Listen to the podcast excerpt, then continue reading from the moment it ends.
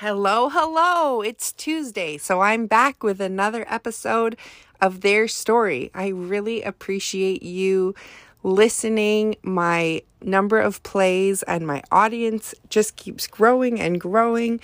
And I actually didn't imagine it to grow this fast. So it's pretty exciting. This is only episode number four and I have many more to come, and I have lots of interviews lined up, and I'm hoping to get a bunch of them um, done this summer while I am off work. I'm going to start a new show uh, next month, so I'll be on set.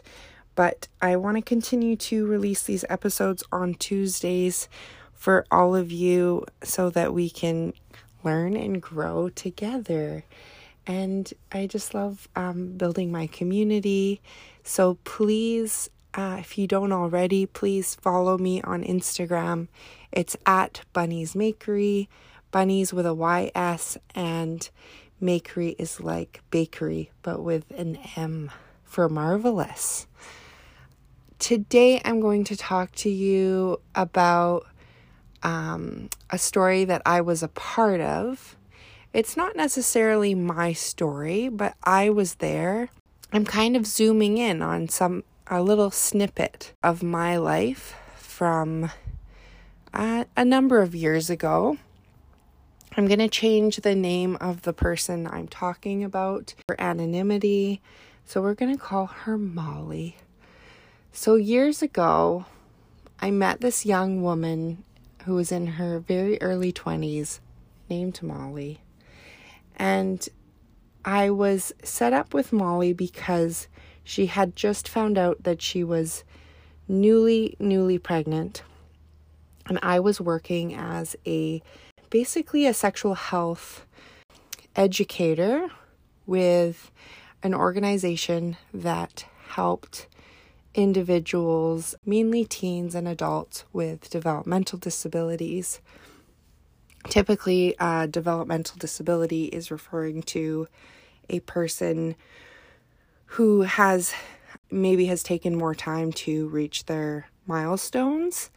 Um, I believe. De- so at the time, I'm not sure if this is still accurate, but developmental disability was used for as a term for individuals who had um, oftentimes like a processing delay or um, a cognitive disability. And at the time, I was working for an organization that worked with those individuals with those types of challenges. And there was another organization that worked with the sexual health and education of people with physical disabilities that may need uh, supports such as a wheelchair, a walker, things like that. So so those are the, the, the kind of the differences in, in population that I supported. And so anyway, I remember going to Molly's house and she was she had a sweet demeanor, lovely, but kind of reserved, I think. And her house was she was living with her mother and her house was quite dirty uh, and messy and it was just apparent that that this mother and daughter needed support. Let's just say that. And um, i said to molly that she had three options at this point in her early early pregnancy. I said you can have an abortion. You can have the baby and try to keep the baby, or you can um, choose to give the baby up for adoption once you give birth. And she clearly um, and quickly decided that she wanted to have this baby and try to keep the baby. So that was her choice. So now my next role was to not only be her sexual health educator but to be her life skills worker and then eventually her doula. So I am a trained doula. Um, I became a birth and postpartum doula when I was 18, right out of high school. It's what I really wanted to do. So that's the side note here. I became a birth and postpartum doula, and then I went back to school to become um, an educational assistant slash support worker out in the community for people with developmental disabilities. And this was my first real job where I was combining both my doula experience and my um, disability work experience.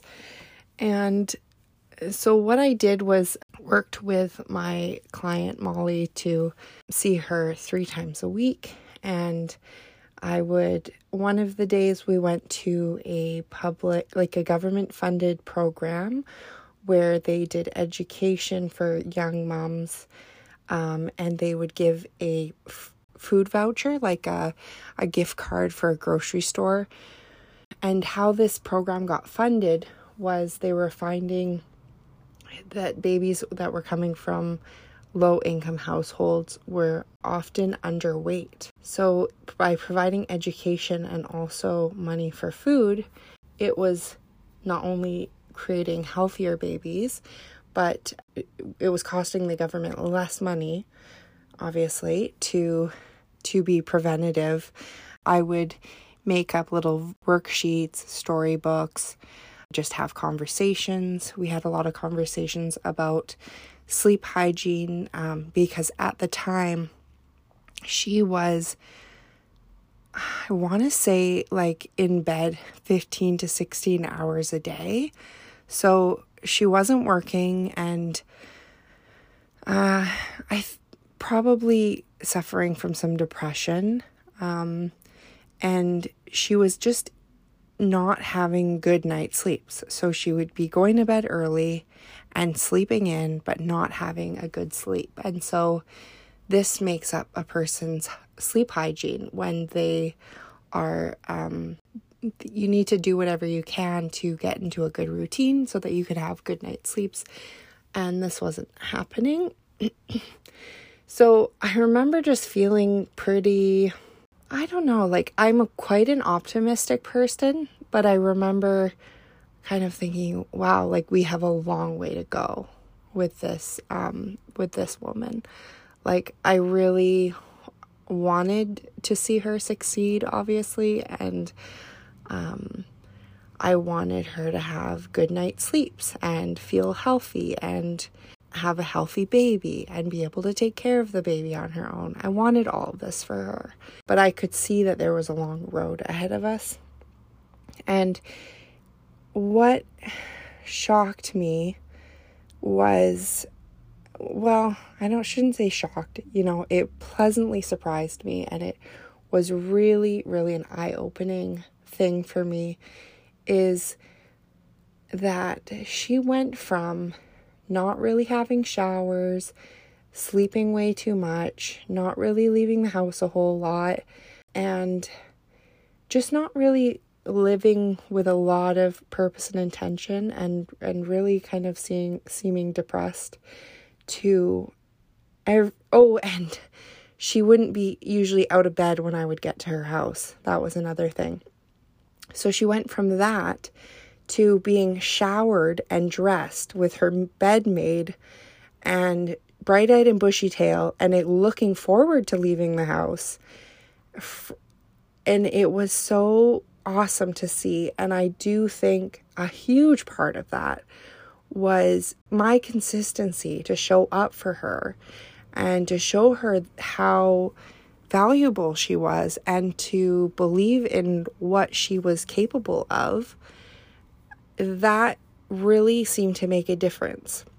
I'm of the mindset that if you see something positive in someone, let them know. Like, tell them as much as you can, even if it's the small things like, wow, you sure got up early this morning, or, um, you know, nice job making your bed, or, or, or that was really cool how you counted the amount of change properly for that transaction. I don't know, even the small things. If you can find the small things that they're doing positive, um, if this is a client or a child, whether you work with them or they're in your family, if you can point out these little things that they're doing that you want to see more of, it really makes a difference. And she really changed in that amount of time. Um, she was just a lot happier and and really just pushing herself. Just she just started doing a lot better just from this consistency. And uh, unfortunately, it was um, clear to me after spending quite a bit of time with her that Molly would not be able to care for this baby on her own. And what my hope was was that she would she would end up going into a foster home where the where the foster parents would be able to care for both her and her newborn child. And unfortunately, that's not really the reality.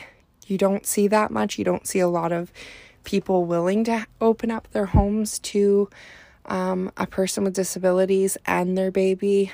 Unfortunately, I know, I guess it's just a lot to ask for someone, uh, from someone, but um, you don't see that a lot. So that was my hope, though, for her. Uh, what I was noticing is that I would say something to Molly one day, and then two days later, when I came back, she would bring it up in a way that made me think, that were in a way that it was like it was her idea. So you could just tell that her processing was quite delayed. And I don't know if I said this earlier, but her mom also had some disabilities and, and some significant mental health concerns. So it was both of them that were kind of struggling in similar way similar ways. So I had to reach out to um, basically child protective protective services and let them know what my concerns were. I felt I just felt like this was necessary for this um, unborn infant's well-being. And I'm not sure if they looked into foster care options for the two of them, but I like to think that they did do their best to find that. And um, in the end, they decided that they would have to apprehend the baby at birth. And they told me that I could not tell Molly that her baby was being apprehended because because she was at flight risk and they believed that she might leave the province or that she might start drinking or using drugs during her pregnancy. And so I was told that I could not tell her her baby would be apprehended and taken into foster care as soon as it was born. So that was very hard on me, but what I did was continue to support Molly and see her three times a week and um, just be as kind and supporting supportive and loving as I could in that amount of time and eventually she went into labor. And I remember going with her to the hospital, and I think she just really liked rap music because we played rap music and we danced around the room, and it was just she and I. And the nurses kind of gave us dirty looks. I don't think they were too impressed. I think they felt like she needed to sleep. But maybe my young doula brain and doula heart felt like she could get that baby out sooner and I was trying to push her to um to move her body to kind of induce the labor a bit more. I've learned a lot since then and I am a different kind of doula when I do do that work, uh, which isn't too often, but you do you do at to some point have to move and then you do have to rest when you're in labor. So anyway, I did have her moving as much as I could and we she labored for a very long time and I can't remember how long, but I was there with her for for hours and hours. And uh, said eventually they decided that she had failure to progress, which is when your cervix doesn't dilate enough to push out the baby. And I think at this point the baby was a bit in distress. So the heart rate will sometimes dip up, go up. She ended up needing a cesarean and I just really it really crushed me to see that because in some ways it was maybe a smoother process for her but in other ways I just was thinking you know this young woman has a, a young uh, intellectual level she was um, much much much younger than than her actual age. And I think it was very scary for her to go into that operating room. and um, so I went in for her cesarean with her and watched them pull out the baby, but I just mostly stayed at her head to support her.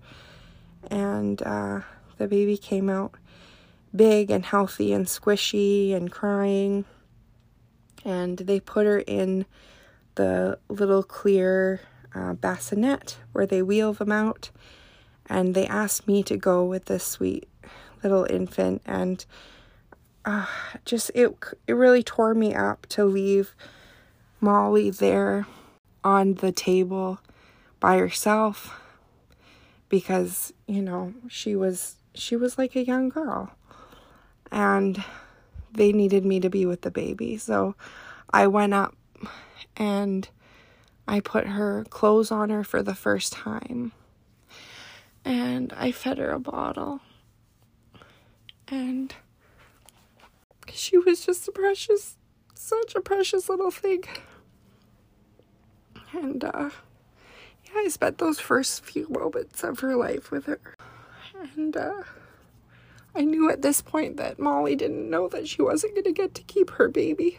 So the next day, I think, I don't know if it was later that afternoon, but I do believe it was the next day, and I was still there uh, in the hospital, or I came back for it, and uh, the social workers came into her room and said, Molly, you're not going to be able to keep your baby. And uh, obviously, she was upset, and her mom was very upset. I remember her mom having like quite a meltdown about it, which is understandable because they didn't know this whole time. And I felt like I had betrayed them as well. I took Molly into the nursery to say goodbye to her baby. Um, and she held her and the nurse was there and uh, she looks at the baby and she said i guess i'm gonna have to have another one and both the nurse and i started to cry what this shows me what this the lesson that i learned from this experience working with molly was that people are so desperate to have a role they just want to have a role where they feel like they are of service and that they have a purpose. And she felt like being a mother would finally give her that sense of contribution and of value. And everyone needs that. And if they can't get hired as a barista or their parent they don't feel like their parent loves them or they don't even have any friends they don't have that role they don't have that role as a cashier or that role as as the the big sister or the best friend or or the store clerk or what have you and being a mother gives people a sense of purpose and a feeling of contribution. So, this is what I took from from Molly's story is how important it is to lift people up and to give them a way to contribute to their community eh, so that they don't need to find ways of you know, ways that aren't healthy or that fit them well, if that makes sense. You know, I think the longing of parenthood is very human and normal.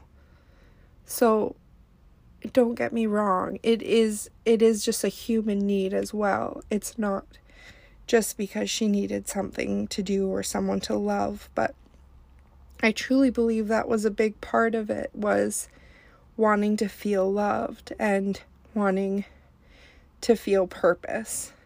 Um, And whether you can imagine it or not, people with even very significant disabilities have a role to play, and there are actual paying jobs that they could do.